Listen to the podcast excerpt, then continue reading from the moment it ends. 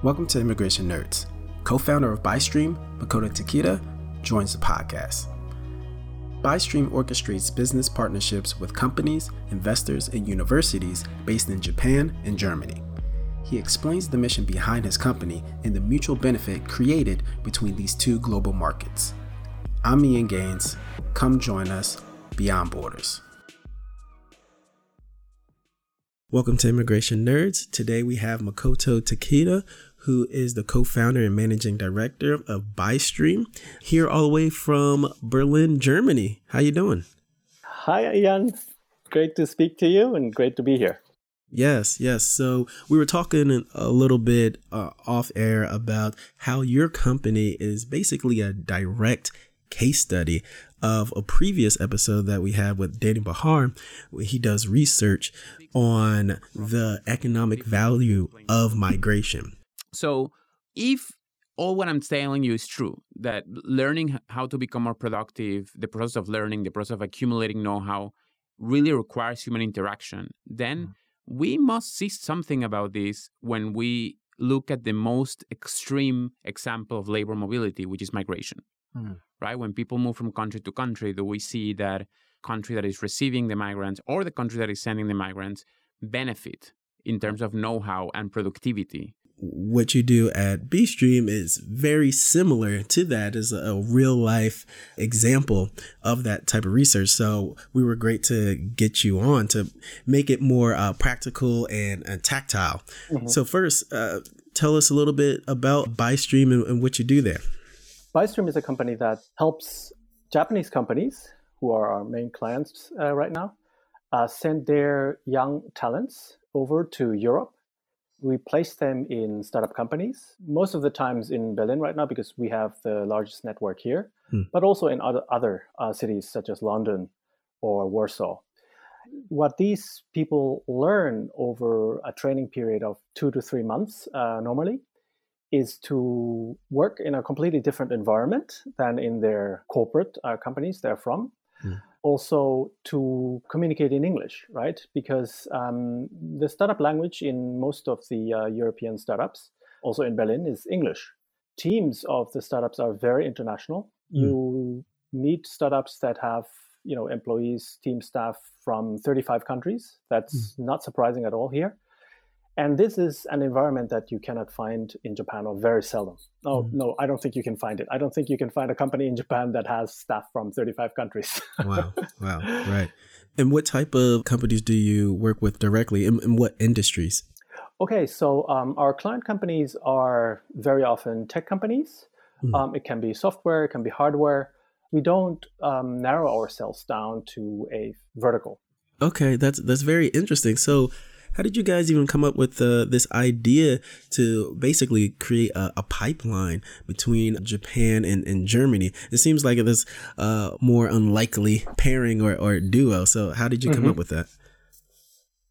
All right. So, um, I had been based in Berlin already at that time. It was uh, in the year 2013 when a uh, tech company from Japan contacted me and said, Well, there's seems to be an um, interesting thing going on in Berlin. And Lots of startups are coming out. So, is there anything that we can do together? Mm. And I said, sure, let me think. An, an idea together with the um, senior engineer of that company, have them send their best talents to Berlin. And we place them in interesting startup companies for three months and see what happens. And hmm. that's mm. what we did the CTO of the uh, startup company in Berlin said three months is too short. It won't make sense for them. Um, he demanded that at least this engineer would stay for six months.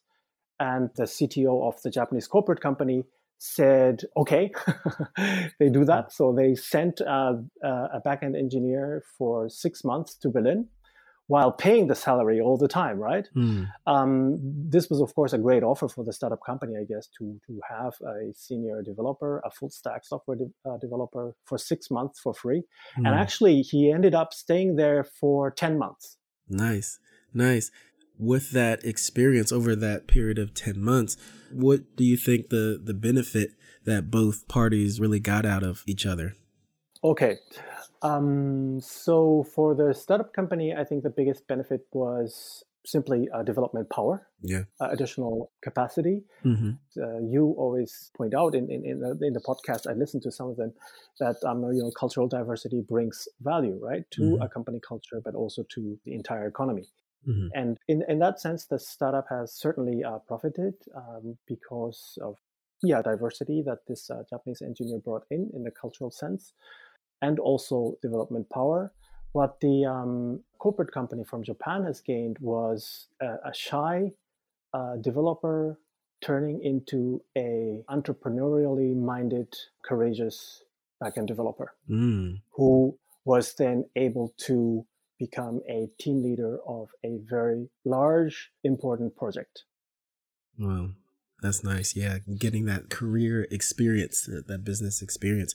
So different countries do business in uh, different types of ways and they have different customs, different expectations.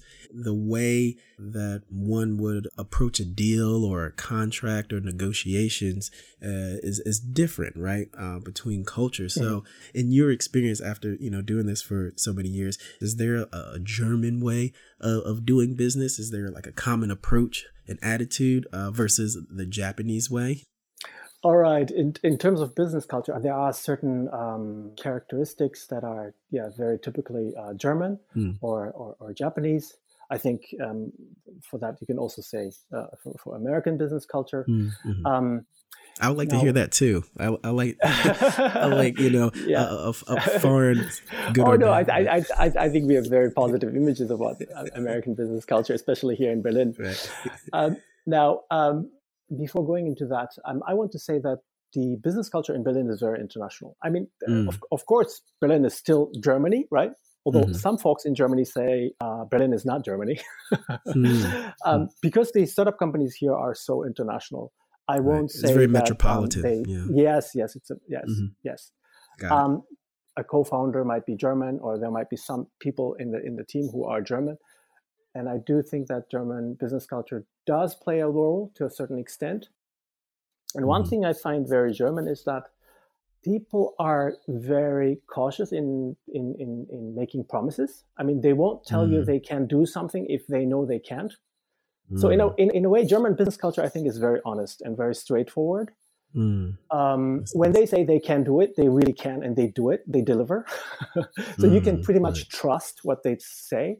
Yeah, the combination uh, uh, Berlin startups with connection to the US works well. Berlin startups also need that positive attitude that that you have in the states, Right. and and that's spilling over, Right. and it's helping us. That's, nice. That's good. That's good. How does that reflect with the the Japanese way as you've seen it? Okay, I think the Japanese business culture in general, I, I really say in general, um, Mhm. is, is is quite different from from American business culture. Um, they don't sell dreams.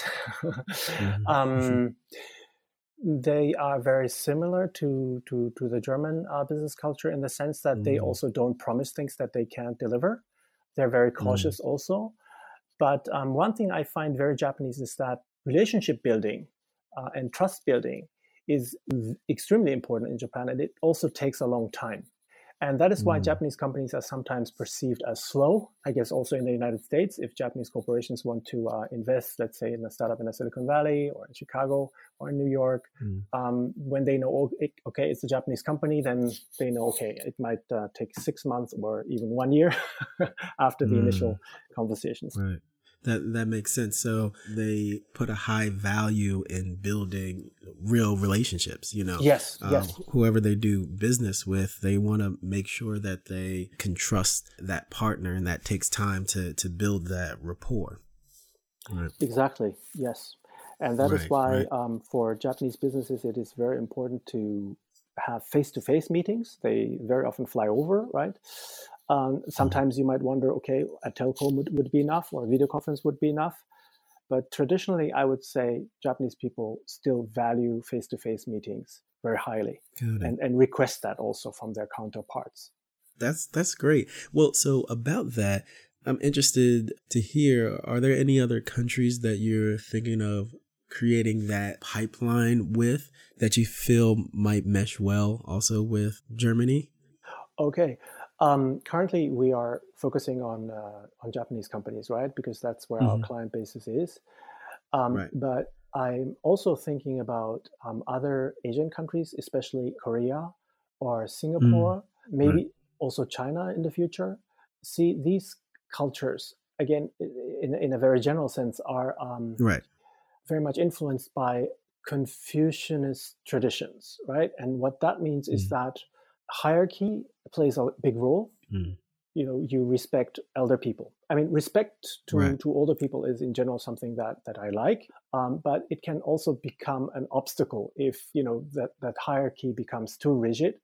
And if you cannot mm. criticize you know uh, decision of the management just because the management is older than you right?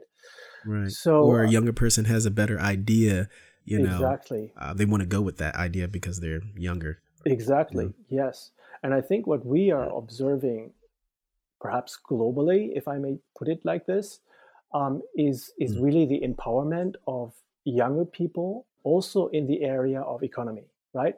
It mm. perhaps started with uh, music scene with rock and roll, right?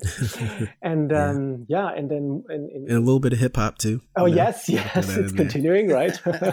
Great, yeah. yeah. And what I really that's just like, my genre of choice. All right, okay. yeah, yeah, yeah. Yeah, so so you know that SoundCloud is coming uh, comes from Berlin.